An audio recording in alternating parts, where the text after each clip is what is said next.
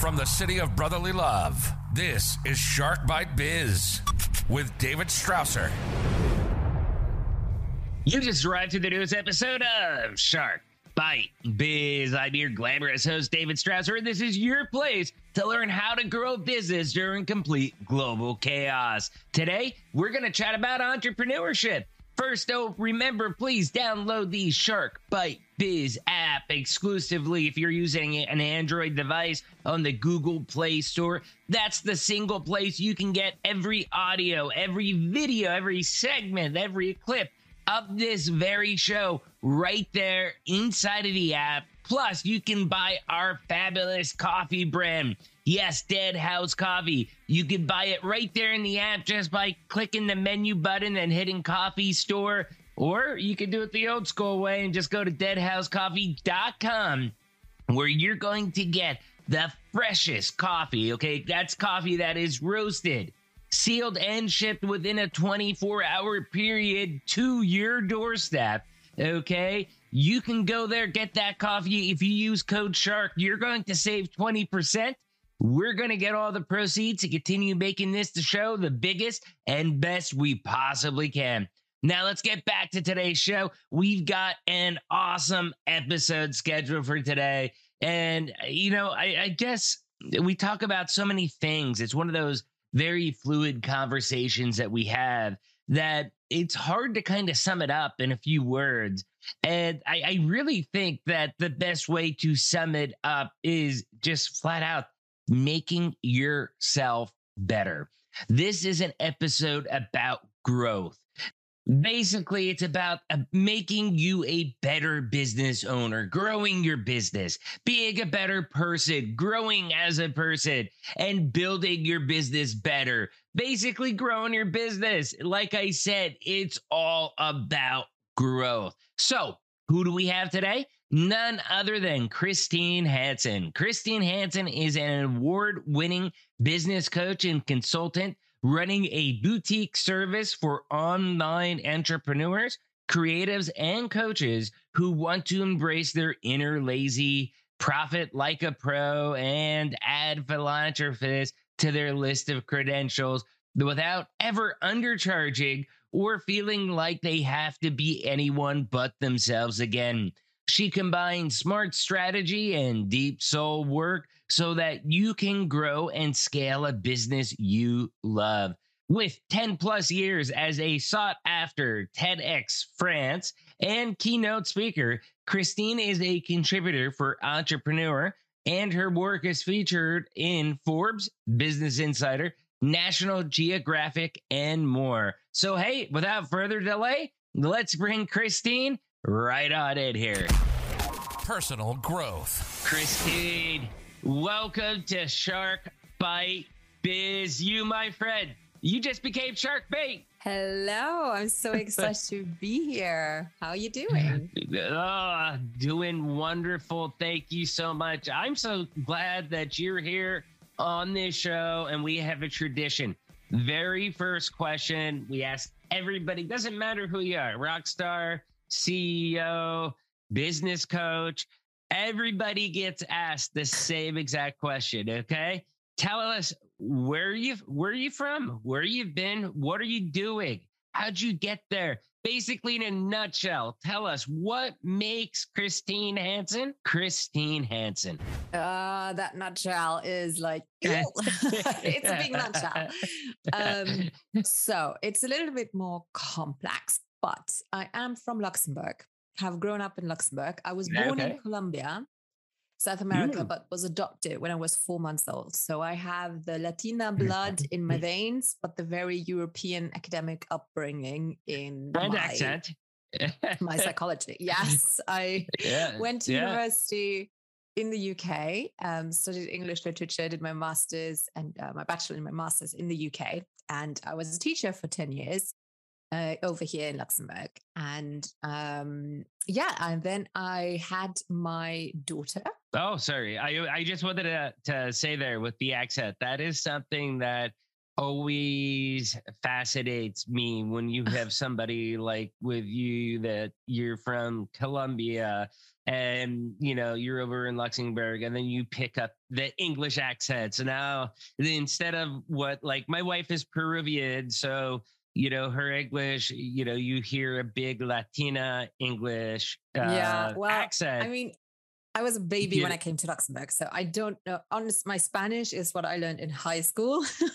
from your from your your your parents though i would have imagined well no my parents are my adoptive parents are luxembourgish right so i grew oh, up speaking adoptive, luxembourgish adoptive, okay okay okay okay okay so my, that makes yeah, a, so my, that makes more more sense there for me but still yeah. i mean it is it's it's always amazing it's always been one of those weird things that just fascinates me about people in general uh, but anyways you were saying about your uh, about your daughter mm-hmm. yeah so um, i'm someone who's not a typical kids person um, but then you know as it everything was living the average life, let's put it that way, you know, like having a stable job, good salary, blah, blah, blah. My daughter, and uh, because I'm not too kid friendly, I don't want to say I'm horrible towards them, it's just not my passion. One of my worries was that I wouldn't be sleeping because everyone around me with kids was not getting any sleep. so I downloaded a program. That's like one of the big stereotypes about parenthood. Oh, you're never going to sleep again. And it's true. You know, every Saturday and Sunday, my kids wake up at 6 a.m. on the dot. And it's like, why don't you do this Monday through Friday when there's school? I know it's because of the cartoons, I can tell. But yeah, so it, for me that was a real stressor because I wanted to go back to work immediately. We, my then husband and I, had made it clear he wanted to stay and go part time. I wanted to go back full time, and so I downloaded a program to help newborns even and sleep as quickly as possible on their own, and it worked really well. And then um, around six months later, I got what I now know is a very good email with a sales page where that program was saying they were picking people to become certified baby sleep consultants. And here in Europe, baby sleep consultants are not a thing. And especially in my country here in Luxembourg, it's not a thing. People don't know what it is. It's not in our culture. It's just, it doesn't exist really. It's very rare. So I, I, I, have never heard of it either. I, I No, it's quite popular existed. in the US. So you baby, wow. basically have someone who's coming to help you teach your baby how to sleep. Ah, and okay. I read that sales page and it was very well written and it drew that picture of becoming an entrepreneur basically you know they described what the day would could be like um, they crunched the numbers for you how much money you could make and i was like oh this is a thing and i never considered myself an entrepreneur and funny because we talked about languages before in Luxembourgish, we don't actually entrepreneur. We have the word; it's it's French actually, but we have a different meaning linked to it. In Luxembourg, an entrepreneur is someone who does construction, you know, big construction like highways or lots of buildings. It's not necessarily someone who creates businesses or like an Elon Musk, you know, that's not like we, we don't think about that when we say entrepreneur. So I literally, even though I studied English literature, Shakespeare didn't really talk about entrepreneur. Um, I didn't know really what it was. And I didn't know that it was what I wanted to do. But that sales page got me. So I decided. And you're in to... Luxembourg too. I mean, first, I, I I just gotta say you are the first person I've ever met from Luxembourg. Well, we uh, aren't a lot of people, so it's a rare commodity. Um, can can you just do what? Because I I did tell you that I would interrupt you if there's an sure. acronym, and there.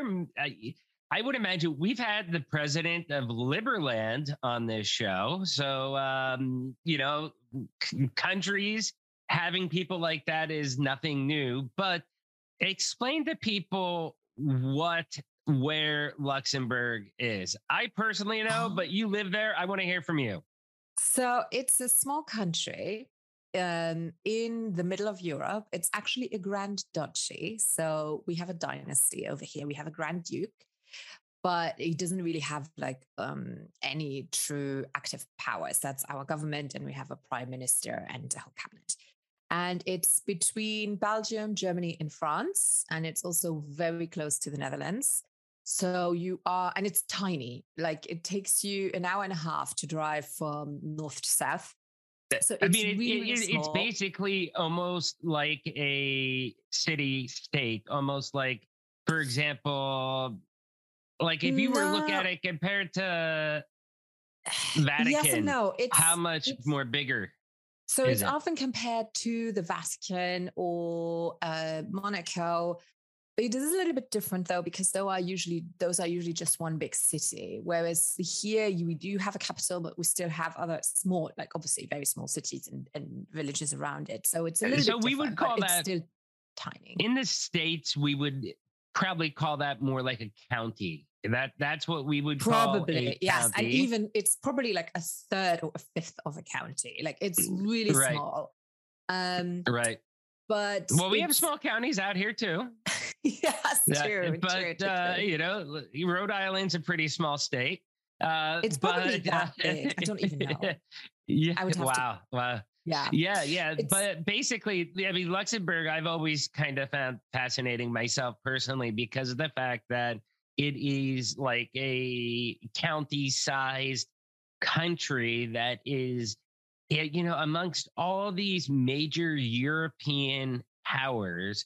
And it sits like right in the middle of all of them. And yet it has remained, you know, essentially independent. So I've always found that awesome traveling to Luxembourg is on my bucket list. So, well, um, it was bigger, right? Like historically, Luxembourg was, it was also called the Gibraltar of the North because it was a very, very important military um, fortress. So it was really because of its situation, you know, between Germany and France and so forth and the Netherlands. It used to be really big and then it was dismantled because it was considered to be quite, you know, it, to giving too much power to whatever force was reigning at the time.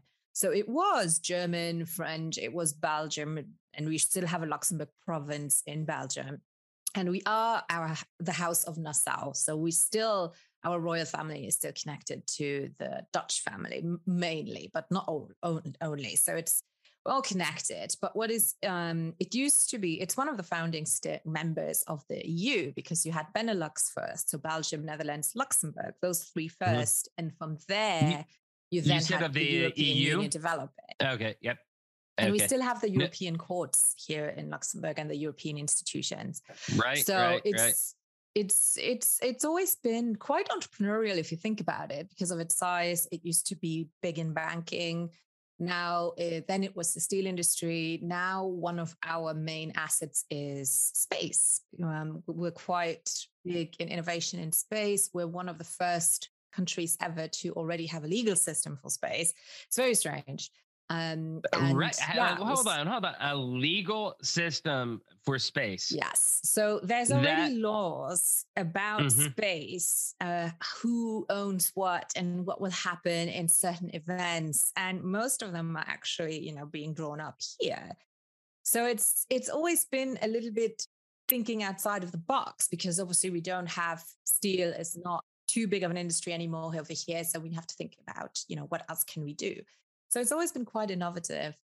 And um, yeah, so we have our own language, which is Luxembourgish, but everyone, we learn writing and reading in German and French. So everyone living here knows at least three languages. And if you go to traditional high school, you also learn English and then often also either Spanish or Italian. So because nobody speaks our language, right? Right. This might sound dumb coming from me. I don't know how to come across, uh, but you know, one thing is is that my whole life. So I lived in Mexico for 15 years. Um, I also lived down in Peru well, as well for about a year, and basically, you know, I've learned Spanish. I'm fluent in Spanish, uh, 100%. In fact, in my household, um, we speak Spanish here all day, every day, the whole household, because I mean, the kids learn English perfectly from friends in their schools. You know, sometimes I'll talk to kids in English too, but we also do a lot of Spanish to keep the practice, keep the culture in the house, to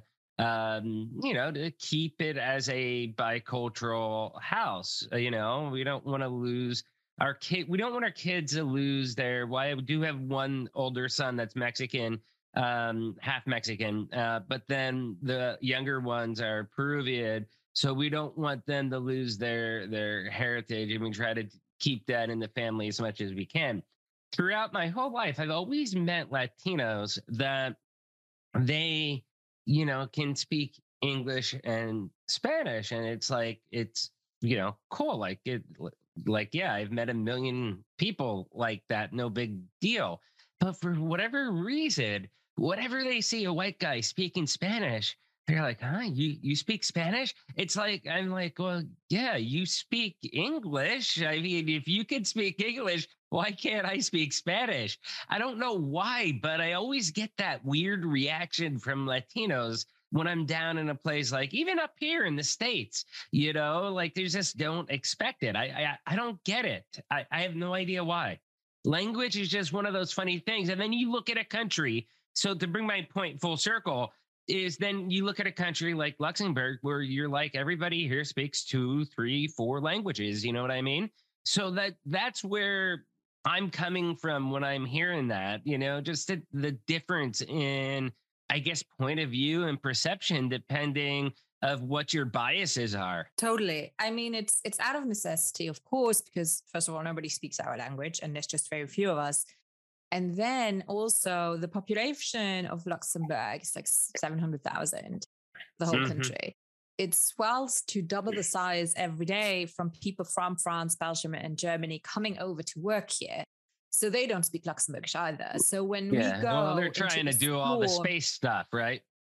You just have to speak another language. Like wherever right. you go, people won't be speaking Luxembourgish. And then obviously in the big companies, English is the most current language being spoken. So because we have that international community and Luxembourg is very cosmopolitan, I feel really privileged, you know, because it's yeah. given me an upbringing that's very open minded. Um, right. and just uh, a lot of the, different cultural influences. Exactly, exactly. Yeah. And you have a different point of view of the world that way, mm-hmm. um, which I'm feeling very blessed, you know, to be living here, to having grown up here, and also to have my daughter grow up here. Oh yeah, yeah, definitely, definitely. I can hundred percent uh, you know relate relate with that experience like what you're talking about just that feeling i mean i think my wife feels the um the same way essentially um because we got over to the US with like her visas being approved I think just in the nick of time even though she was Peruvian we were living back in Mexico uh, on the border with San Diego and you know her visa got approved and we were living in San Diego for about two weeks before our daughter was born three months prematurely. So, uh, I mean, that's how razor thin it was from uh, uh, getting over here. So it was, you know, or else it would have been okay. It just would have been more paperwork and, uh, you know, I don't like paperwork. But anyways, and so you ended up, you know, getting those pamphlets and it basically it was teaching you like it, it had a, a an argument laid out there as far as an entrepreneur right yes it was i loved the idea and then i decided to go for it and i did and I really quickly discovered that I loved digital marketing. Um, and I don't remember why. I think I was probably trying to build my first website. And I got onto Skillshare and I saw this free class with Seth Godin. And he was, it was one of his staple classes about marketing. I think he had written the Purple Cow at the time. And I loved everything he had to say. It made so much sense. And I loved all the business components to my first company, which was then Sleep Like a Baby, you know, being a baby sleep consultant. right, Turns out, right, though, right. I really don't like babies apart from my own. So after a year, I was like, I need to get out of this. But I realized when I talked to people about what I was doing that sleep was a very, very hot topic. You can talk about it in all kinds of different areas. And it was 2015, 2016 which is when Arianna Huffington, who was still the CEO of the Huffington Post at the time, was writing The Sleep Revolution. And she had a massive PR tour about the sleep revolution. But obviously, not every journalist was able to interview her. But when Googling for a sleep expert, because I did a good job with my website, they found me. So I got a lot of media exposure very, very quickly. And um, I have uh, an Arianna Huffington book uh, right over. I, I, I, forget where it's at, but she actually autographed it. It might, uh, maybe it's the book that you told. I never read it. It's to like be honest. dark blue, and she's on a bed, sitting on top of a bed. It's it's a very good book. I really, really enjoyed yeah. it. Gave me lots to work with. But I discovered. I, I might that... actually have it though, because uh, she sent me an autographed copy of the book because they were going to put me in. It was right after she stepped down from being CEO of, of Huffington Post. And she was basically like, hey, David, uh, uh, make sure you get your articles published, you know, because they really, she really liked the article that I wrote. Um, and then like the new people that that she put in charge actually didn't publish, and she felt bad because she was like, "Yes, I was going to publish you, David." So she sent me the autograph book instead. So it, it oh, still was lovely. pretty cool. Yeah, it, it, was like one of the sweetest things because it's like you didn't have to do that, uh, yeah. but it was it was pretty cool. I figured out though that it wasn't there wasn't anything in sleep that it was much more complex than what I did in the beginning. And so it took me another year and a half and lots of diplomas um, to really get my own method, which is now the Sleep Like a Boss method, which is very holistic with lab testing, stress resilience, and all of it.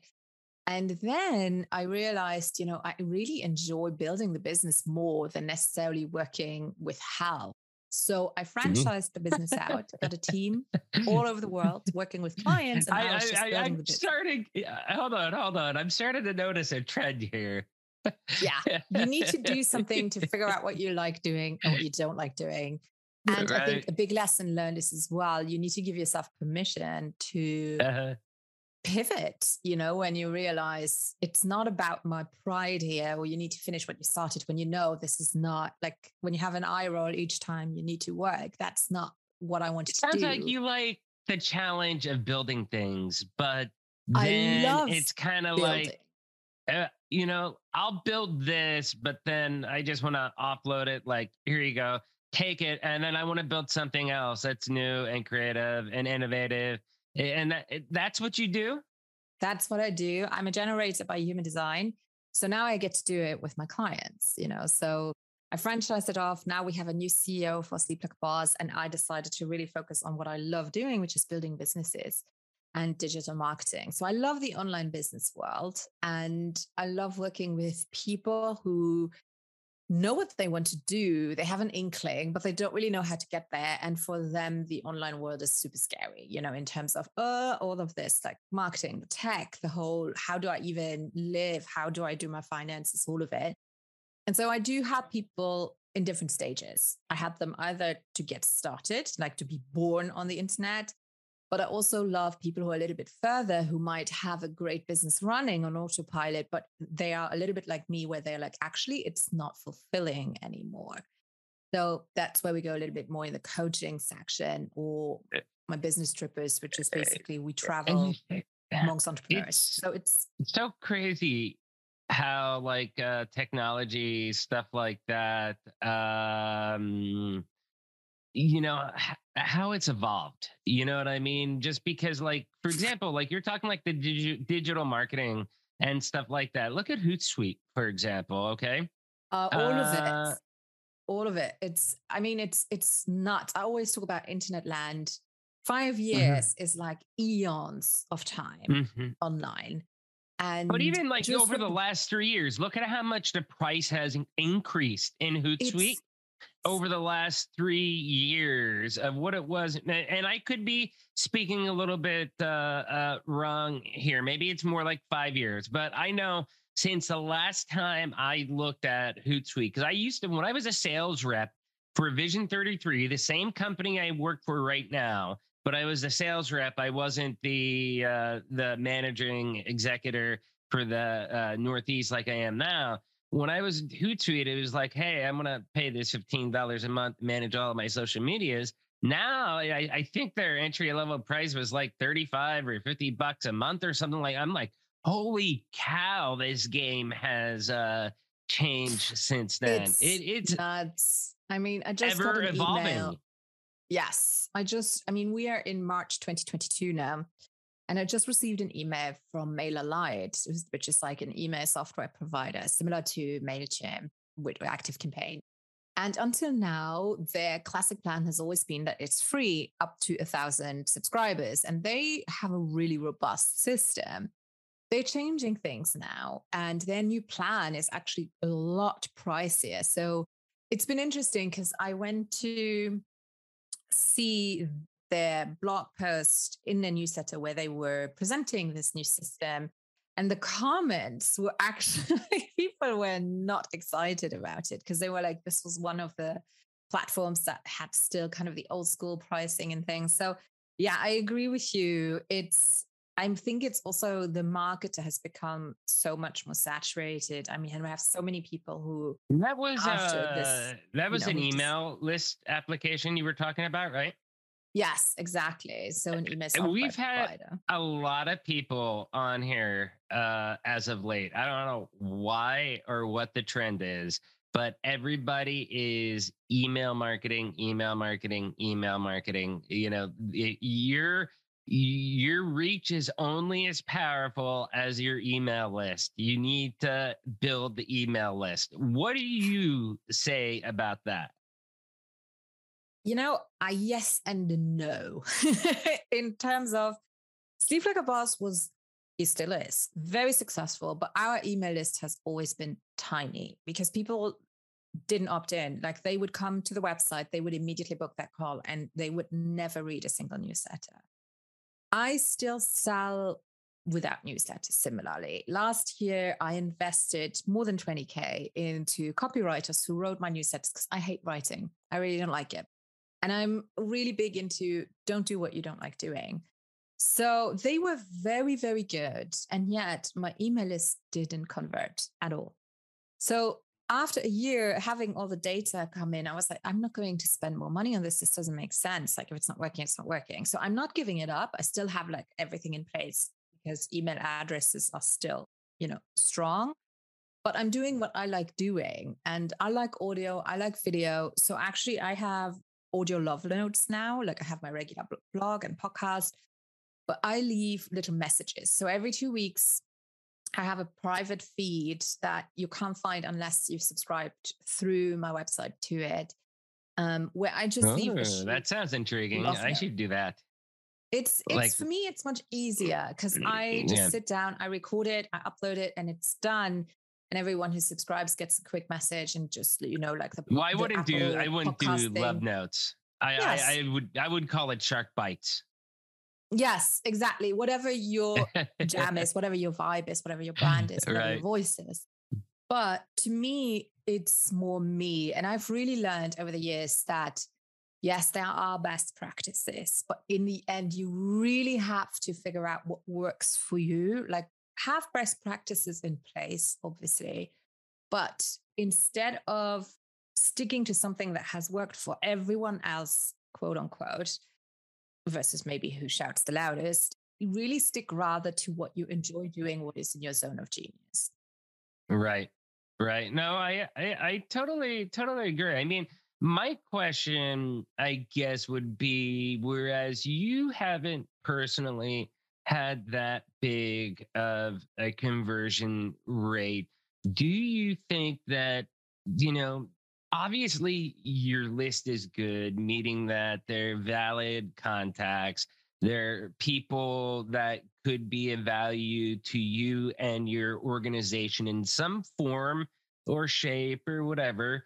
Could it just be that the format or whatever, something in there that you're just doing that just not optimized to get the message across to hit these people? I mean, it, it, I, I'm just thinking outside the box. I want to hear what your opinion is with it's that. always possible, I guess. But that's when I'm taking professionals in. You know, that's why I worked with copywriters who are conversion specialists, you know, in terms of because I so I don't believe that you have to be great at everything. And I know that writing is not my forte. I like speaking, and even my book is taken from a podcast that I had, you know, and it's written in the way that I speak.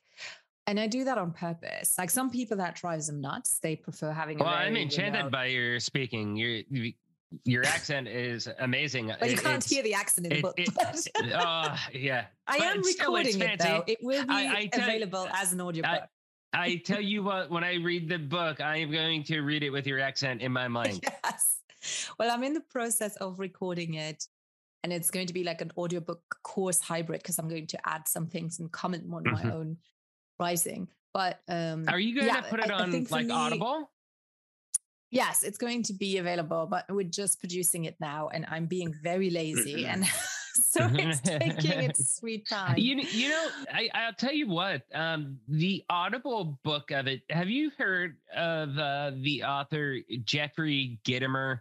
He's a little bit mm-hmm. old school, but he's for sales, business development, and he has some really good books that I I like personally because I feel that like they align with me and my style. And one of them is called The Little Red Book of Selling.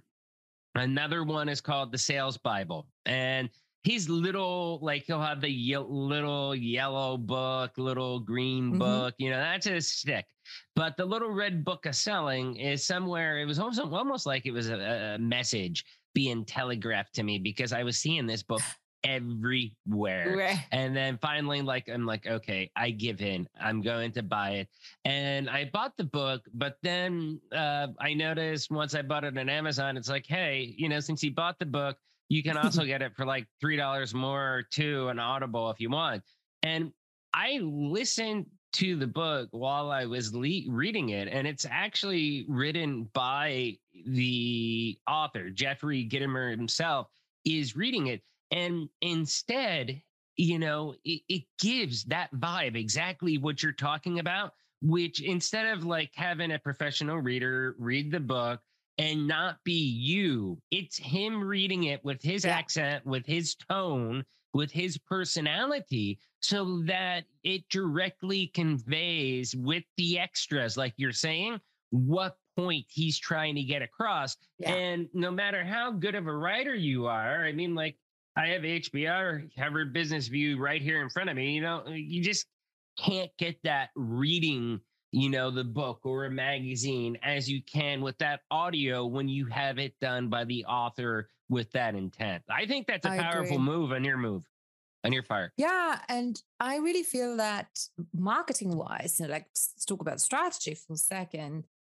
It, it's audio is one of the most immersive experiences that you can create and it's creating trust fairly quickly as well video too but not everyone wants to sit in front of a screen so audio is really that i i really feel if you like to listen to someone you will most likely also be deciding very quickly if you ever want to have something in real life to do with them, work with them, or purchase something from them. If I don't like someone's voice, if I don't like the way they talk, there is no way I'm ever going to go further in that relationship. No, it's just, I think it's just one of these things. If you so, find somebody annoying, um, and I've had this, you know, you do, to where it's like, oh my God, I can't stand that guy's voice. Um, yeah, it's and, just... and, and, and it's the same thing. I tell my sales reps, one of the things that I coach them on is, you know, guys, um, and I say guys because I do have uh, three sales reps and all three of them are guys. And it's weird because I have age group literally like a 20, 50, and near, you know, mid 60s ish, like all kind of spread out through different generations. But with them, um, I'm talking to them and I'm like, guys, remember, you can't sell everybody.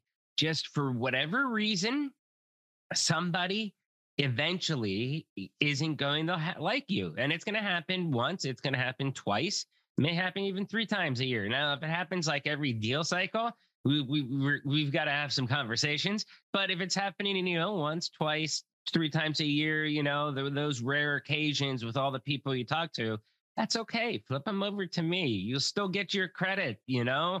I'll get the deal closed. I can't sell everybody. They're like, we just sold the customer uh, where they're like, that David guy, oh my God, he wouldn't shut up. You know, he just kept talking and talking and talking. And I'm like, they kept asking me these detailed questions and wanting to know all these super, like I was giving them what they wanted. And then afterwards, they're complaining about it to the, the sales rep, but they love the sales rep. So it's like, fine, you know, good cop, bad cop, you know, that's how we work.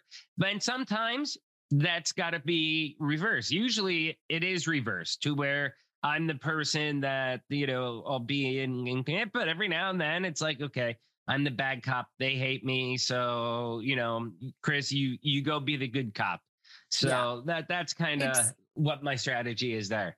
I agree. And you know, most of the time you still have to remember we're humans, we connect or we don't. And even if you are, I mean, some of my clients, they're not entrepreneurs or they're not entrepreneurs, but they're not like service providers. So I have artists, you know, who want to embark on having their first exhibition. Even there selling your paintings where you'd think that is totally objective. People who connect with the artists are also more likely to connect to the paintings that they're doing you know? So it's always no matter how you approach in the end selling i think the connection piece you can't fake that and you should or you really really shouldn't and it's totally fine that because we don't like everyone. I like to switch it around when I have a client who's maybe a little bit self-conscious or you know when you get your first bad review and it's just like you know you i'm self-conscious I mean, like I told you, I had to cover my face with your notes. So I don't even look at myself I mean, during are. the interview. exactly. So it's like, you know, it's you we don't like everyone. Like we've been like not my cup of tea. Like nice to meet you, but bye bye and why would you be different towards others you know it's just it's it's normal and it's it's i like it as a filter because i don't want to work with someone who doesn't like me what's the point? I don't want to work with someone who doesn't get my jokes that's just really awkward. So, you know um, and that that that that's a good point because for many years i ended up working on my own for that very reason because you know like i go into a, a, a, job interview and i mean i was pretty successful as an independent consultant up until i took my position with Vision33 and i think this is kind of why they they liked me but um you know i was kind of like yeah i understand you guys are interviewing me but uh i'm interviewing you. I got a good thing going mm-hmm. here and uh you know some companies like they found that like arrogant and i'm like no, no, i'm not gonna lose everything that i have you know going that i've built for myself or some place that i might not like and in fact when i did give out my resume and stuff like that i have this flashy infographic that's my cover letter and it's like me with a guitar showing my timelines and all my stats and all this amazing stuff and then it goes into a very non-traditional resume. So it's eye attention. Uh, uh, you know, uh, it's eye grabbing. Uh, it's drawn attention, and people are going to be like, "No, too flashy," or they're going to be like, "Actually, let's give this guy a call. Let's see uh, uh, what he brings to the table. Let's see if he lives up to this." You know, exactly. and, and that's kind of that. That's what I look for because to me, it's a process of elimination. If you don't like the picture of me with the guitar, guess what? Then you're probably not gonna like me wearing a a, a sequin skull shirt uh, uh, with the suit that I'm wearing. Okay. And, and that's where I kind of draw the line. Does it? It makes sense, right? Not totally yes. crazy. It's no. It's what I teach my clients all the time. It's not our job even to find clients. It's our job to show up, to be strategic about we show up, maybe. But that's it. The clients are out there. Like everyone has needs. The world is a big place, and online you're reaching everyone. So it's not our job to find them and to be desperate. It's yeah. exactly it's the other way yeah. around. You know what you mm-hmm. like, you know what you don't like. And I actually see a lot of people who do this mistake in a way that they assume they know what others want. Mm-hmm. And then they go down a completely wrong track. And it's the only Assuming thing you really know for is, sure. Is the worst thing that you can possibly do because oftentimes you are wrong. No, there's sometimes we're assuming, you know, if done properly, framed correctly, it can yeah. be good because it's like, uh, you know, maybe we underbid this slightly. So it's like, okay, well, let's just assume that they're going to do their own data transfer. You know? Exactly. and it's it's also uh, working with certain mm-hmm. people, and then you do start working with those profiles yep. and you discover actually I don't like that kind of profile. And then you've built everything towards it. So I'm always saying the only thing that you know for sure is yourself and the products that mm. you create or the services that you create. That's the only thing you know for sure. So go with that. Go with what you like and what you don't right. like. And that is a perfect elimination process. That's all you have to do. So I have one final question I want to ask you before we get all your information. Okay. And that is uh you know one of the the the points i have which is um, that you help people bust past their blind spots. How do you help people? What's the key to helping people identify those uh blind spots? I think, oh, I know it's one of the skills that I think I inherently have as a person. And it's also that I honed through coaching skills, right? Um, so when I work with someone, by really listening and looking, I can pinpoint it. You know, it's just like there's you're telling me this. let me just let me just recheck on this little thing. You know, is that actually you or is it someone else's belief? You know, and those it's most of the time it has to do with mindset of a person and you know something that's not actually their own that is one element of blind spots. The other blind spots are strategic ones, which is just experience, where I'm just like, sure, you could do it this way, which is 10 steps, or you could just do it that way, which is like two steps, you know? So that is, so there's two ways, two points of blind spots. That's how I look at it.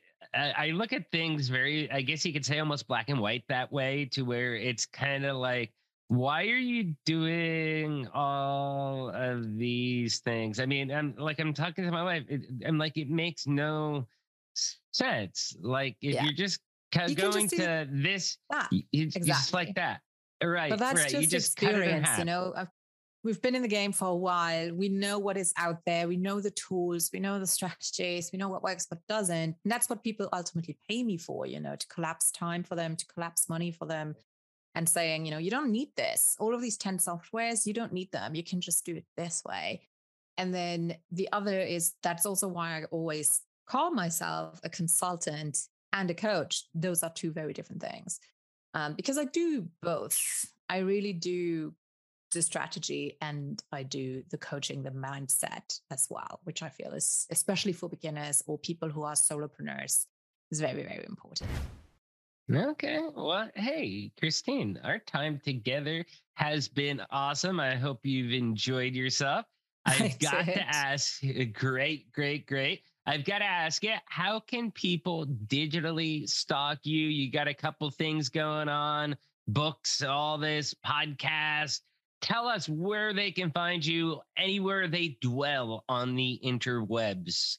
The hub is the easiest to find everything is my website and uh-huh. that is christinemeansbusiness.com. Okay, so you do mean biz- business, don't you? Literally. Uh, it's what I love. it's what I breathe. Christine means business. And my book is called We Mean Business. Ah, oh, that's awesome. I love them both. Christine, hey, thank you so much for coming on. Thank you for sharing your your your story, your trip from Colombia telling us about Luxembourg. We got to learn about Luxembourg today. Thank you so much for everything. It's been a blast. I hope you've had fun. Wow, such an incredible chat with Christine, right? She said, Christine does indeed mean business. First, you all know the routine. If you found this interview helpful, if it sparked those warm and fuzzies, do me a favor. Hit that like button, smash that subscribe button. But if you really want to help us out, because you know Shark Bite Biz is the greatest kept secret in the world of small business growth, please share us out to your network wherever you dwell on the interwebs. Facebook, Twitter, LinkedIn, Minds, Gettr, Rumble, YouTube. Doesn't matter. Wherever you're at, give us a like, give us a subscribe, give us a share, give us a comment. Just help get the word out so that way these awesome core messages that people like Christine carry can get out to as many people as possible. So now let's get back to our rockstar guest, Christine, okay? She has an awesome story and even gave us a little bit of a geography lesson there in the process because of you know being from Luxembourg. First person I've uh, you know I've heard of Luxembourg, but the first person I've ever met or spoken to from the country. So it was pretty cool having her on there and just having her explain because of the fact that it is a little bit different than most countries are because of the size of it. Um, although it is probably larger than, you know, definitely, like she said, it is larger than Vatican City, which most people kind of compare it to unfairly, but it's also larger from um, uh, Liberland as well, too. Uh, which they have some awesome stuff going on right now, uh, getting Liberland built out into the metaverse to help spread the word of um, you know their country and their philosophy and their beliefs, kind of the democracy 2.0 as they put it. But anyways, I love unique people and unique stories, and Christine definitely fits both of those categories. What I found most amazing, though, about Christine, the fact that she kept building businesses and doing pretty good, you know, by any standard you want to measure it by. And then once she built the business, got it running, got it profitable, discovers, you know, I really don't like this. And ends up, you know, selling or whatever she did with those businesses. Uh, and it, it's kind of funny because she did that multiple times. And that actually happens as adults, you know, as we grow. So many adults go through this stage where they do have a career change.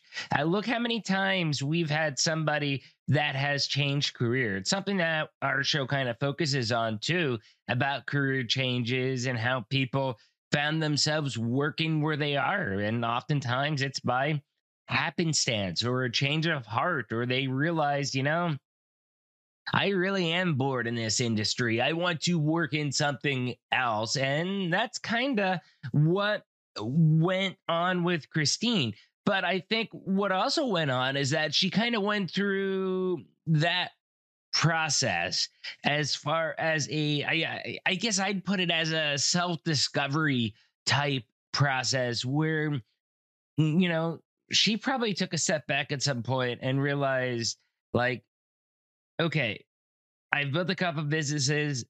After I built them I realized I didn't like it but I was passionate about it in the beginning.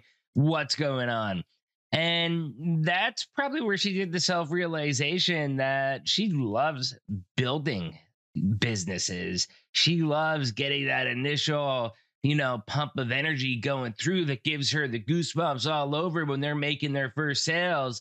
And that really is what her specialty is. So, it, it, you know, she has that thrill of building, I think, businesses, not the maintaining of it. And that's really what led to her building a successful business today, realizing that she enjoys building things and helping others build things. So, hey, awesome stuff, Christine.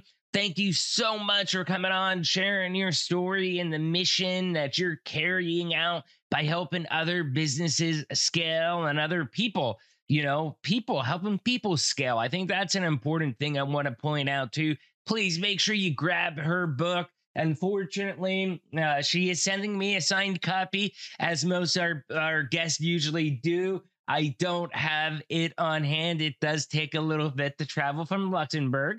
Um, but I will make sure I post on social media once I do get a copy of her book. Thank you in advance for that, Christine.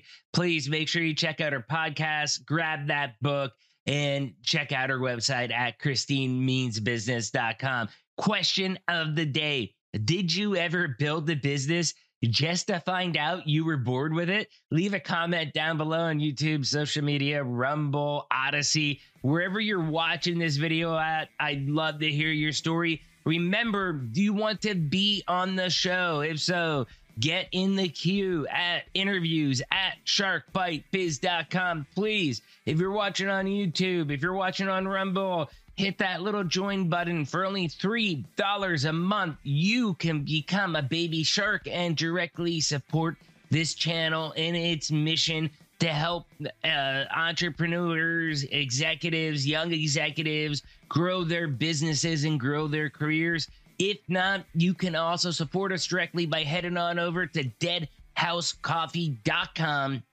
That's where you'll get the freshest coffee known on earth, coffee that is roasted, sealed, and shipped within a 24 hour period to your doorstep. Just make sure use the code SHARK. You'll get 20% off your order. We'll get the proceeds to keep on doing what we're doing. You all know this by now, but I'm David Strausser.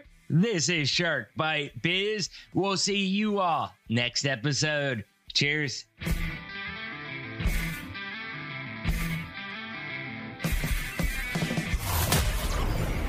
Thank you for listening to Shark Bite Biz. We hope you got some insightful info from this podcast. Be sure to subscribe to us through your favorite podcast app and visit us on the web at www.sharkbitebiz.com. How has business changed for you in the 20s? Email us at podcast at sharkbitebiz.com so you can join us and share your story.